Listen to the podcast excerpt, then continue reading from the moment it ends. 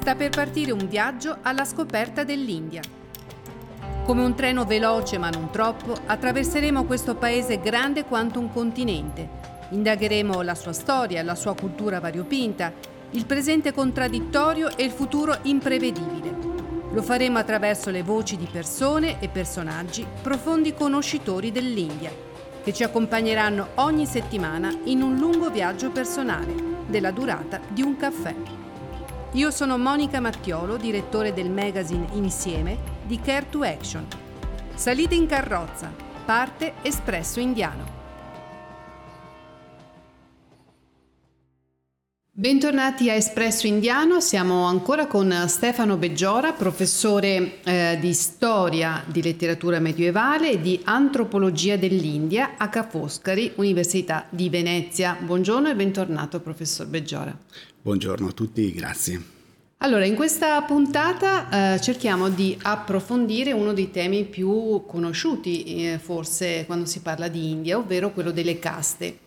Intanto eh, le chiediamo che origini hanno le caste e quali conseguenze ha la divisione sociale in India. Sì, allora questa è una domanda molto complessa e chiaramente c'è molta, molto dibattito, molta discussione su questo, perché è uno dei misteri dell'India. Ci sono molti studiosi, eh, soprattutto molti storici, che ipotizzano il fatto che una struttura sociale eh, basata sulla suddivisione delle caste o un sistema castale legato al, alle mansioni, alla produttività, potesse essere caratteristico non solo della civiltà indiana, ma di molte civiltà antiche, che poi con il passare del tempo con uh, lo sviluppo di sincretismi e diciamo sviluppo sociale in genere è, un elemento che in qualche modo è andato perduto però perché sia sopravvissuto in maniera così eh, profonda così radicata in India questo di fatto è ancora un mistero quindi è molto difficile tutto sommato uh, ancora oggi no? riuscire ad avere una teoria che possa essere probabile da un punto di vista scientifico. Ad esempio, eh, alcune ipotesi che avevano caratterizzato un po' la storia del pensiero del secolo scorso riguardano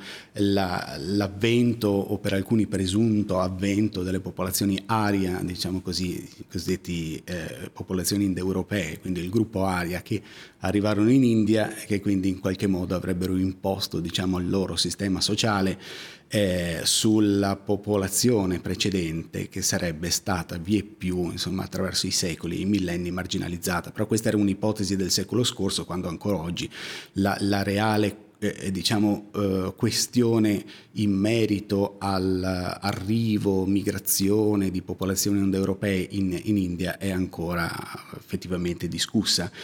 Eh, è vero che eh, però in India rimane questa, questa, suddivisione di cui oggi però si parla in particolare in Occidente in senso negativo, perché eh, in diversi contesti, per ragioni socio-storiche, attraverso la storia dell'India, eh, si sono create, diciamo così, delle degli episodi, ad esempio, di, di grande discriminazione, no? la differenza certo. sociale, eh, castale. Quindi noi eh, tendenzialmente da, da, Occidente, e anche questo è molto percepito in India, eh, ehm, tendiamo a vederlo come un aspetto negativo, mentre in realtà, eh, almeno, quantomeno alle sue origini, il concetto di eh, casta nella tradizione indiana e indù è ovviamente un, un, discorso importante, identitario, perché la casta in qualche modo la potremmo paragonare ovviamente discorso da prendere molto delicato, con le pinze la potremmo paragonare un po' al concetto dei cognomi che noi mm. abbiamo, mm. eh, anche in Occidente, anche qui in Italia.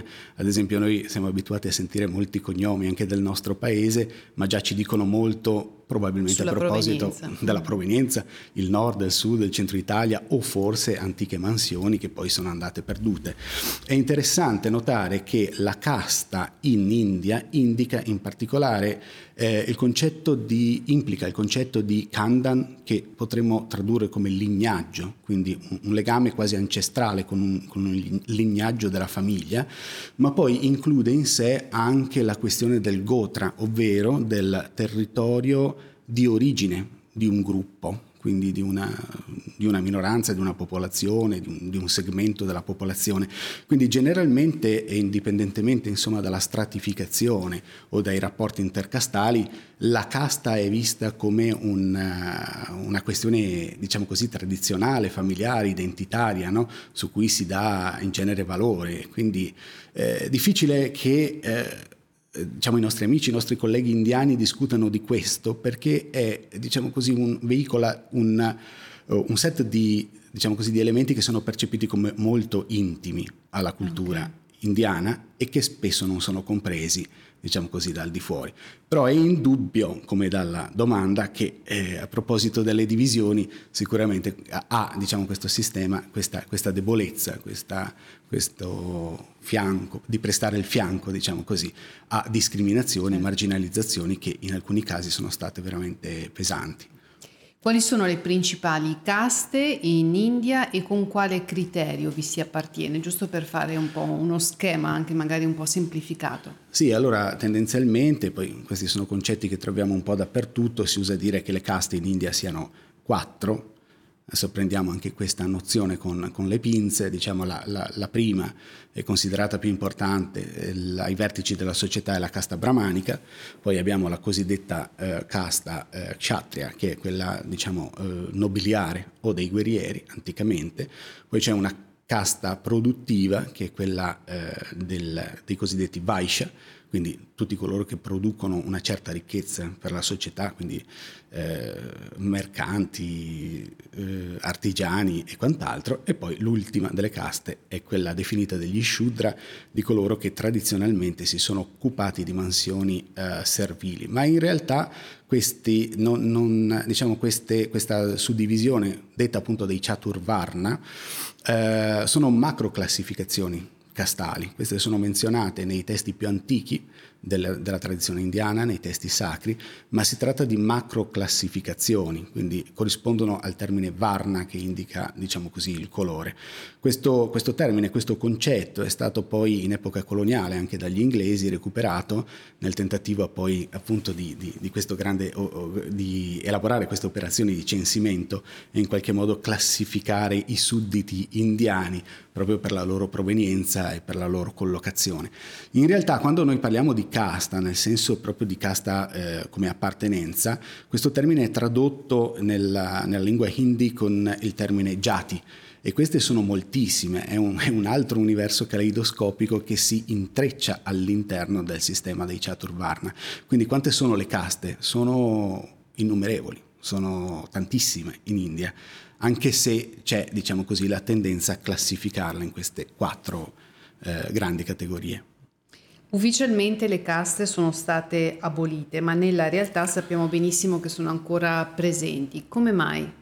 Sì, eh, dimenticavo di rispondere intanto al, nella domanda precedente come, come si appartiene, si, si, appartiene per nascita ovviamente. Abbiamo e parlato questo, di, eh, di, radici, no? sì, di, famiglia, di radici. Di... E questo è il motivo per cui in realtà non possono essere abolite per legge. Qui c'è in genere un grande misunderstanding che è dovuto un po' dal retaggio culturale del periodo eh, gandhiano, del Mahatma Gandhi, perché nel periodo diciamo, del nazionalismo e dell'indipendenza indiana, nell'immaginare il futuro dell'India, quindi come avrebbe dovuto essere l'India del futuro, i grandi pensatori, i grandi filosofi e freedom fighters del eh, nazionalismo e dei movimenti indipendentisti eh, indiani ovviamente si sono interrogati anche sul problema delle caste e tu- tutte le, le, diciamo, le problematiche che, queste, che, questo comportava, appunto come la marginalizzazione, la stigmatizzazione di alcuni gruppi intesi come subalterni. E quindi Gandhi eh, fu uno tra i primi, tra l'altro assieme ad Ambedkar e altri, a voler in un certo senso cancellare la, almeno la condizione di intoccabilità, che è il, la non appartenenza a nessuno dei quattro uh, summenzionati gruppi. E quindi diciamo così degli ultimi della terra, ecco questa classificazione, ma non è che le caste in sé possano essere abolite perché altrimenti sarebbe come, come dire un po' abolire i, i, nomi stessi di famiglia, no? e quindi c'è, c'è, una tradizione, c'è un, una, un'ancestralità, un'identificazione no? e anche una fierezza molto spesso nella questione castale. Nell'intoccabilità invece no, e quindi eh, diciamo ci fu uno sforzo nel periodo in particolare gandiano per diciamo così, la, la, tentare di, di abolire ecco, eh, questo tipo di discriminazione che poi è stato in un certo qual modo ratificato nella Costituzione indiana, in particolare nella parte terza, per cui si dice che non debbano esserci, ovviamente nello Stato indiano, eh, discriminazioni di sorta. Eh, noi penseremmo subito eh, a questioni ad esempio di genere o a appartenenza religiosa, ma il primo punto messo diciamo, alla, alla, alla, parte terza riguarda proprio la, l'appartenenza castale, cioè indipendentemente dalla, dalla nascita no, per Costituzione non devono, essere, non devono esistere discriminazioni. Quindi si è cercato di eliminare la discriminazione, ecco, la, la, l'ingiustizia, la disuguaglianza sociale. Poi è anche vero, se posso aggiungere brevemente, che eh, nel periodo di Gandhi vi furono molti movimenti di Dalit, ecco questo è un altro termine che ho utilizzato, che va a sostituire diciamo, il, il forse poco elegante, no? si usava anche in italiano paria, de, definizione di paria.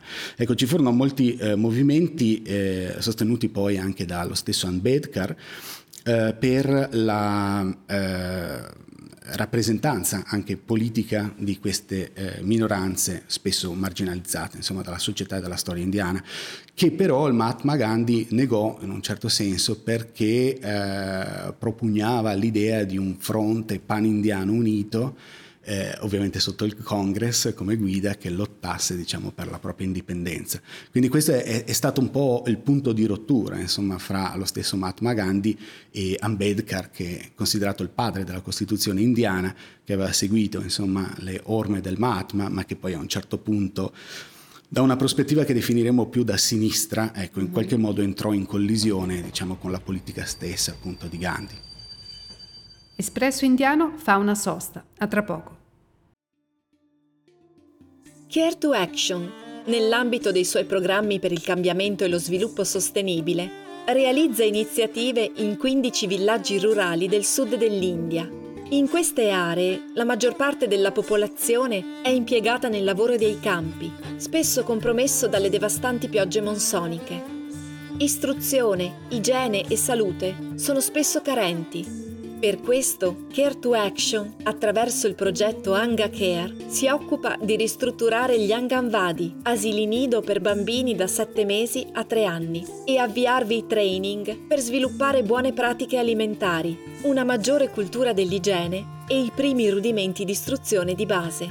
Scopri di più su caretoaction.org. Espresso indiano riparte.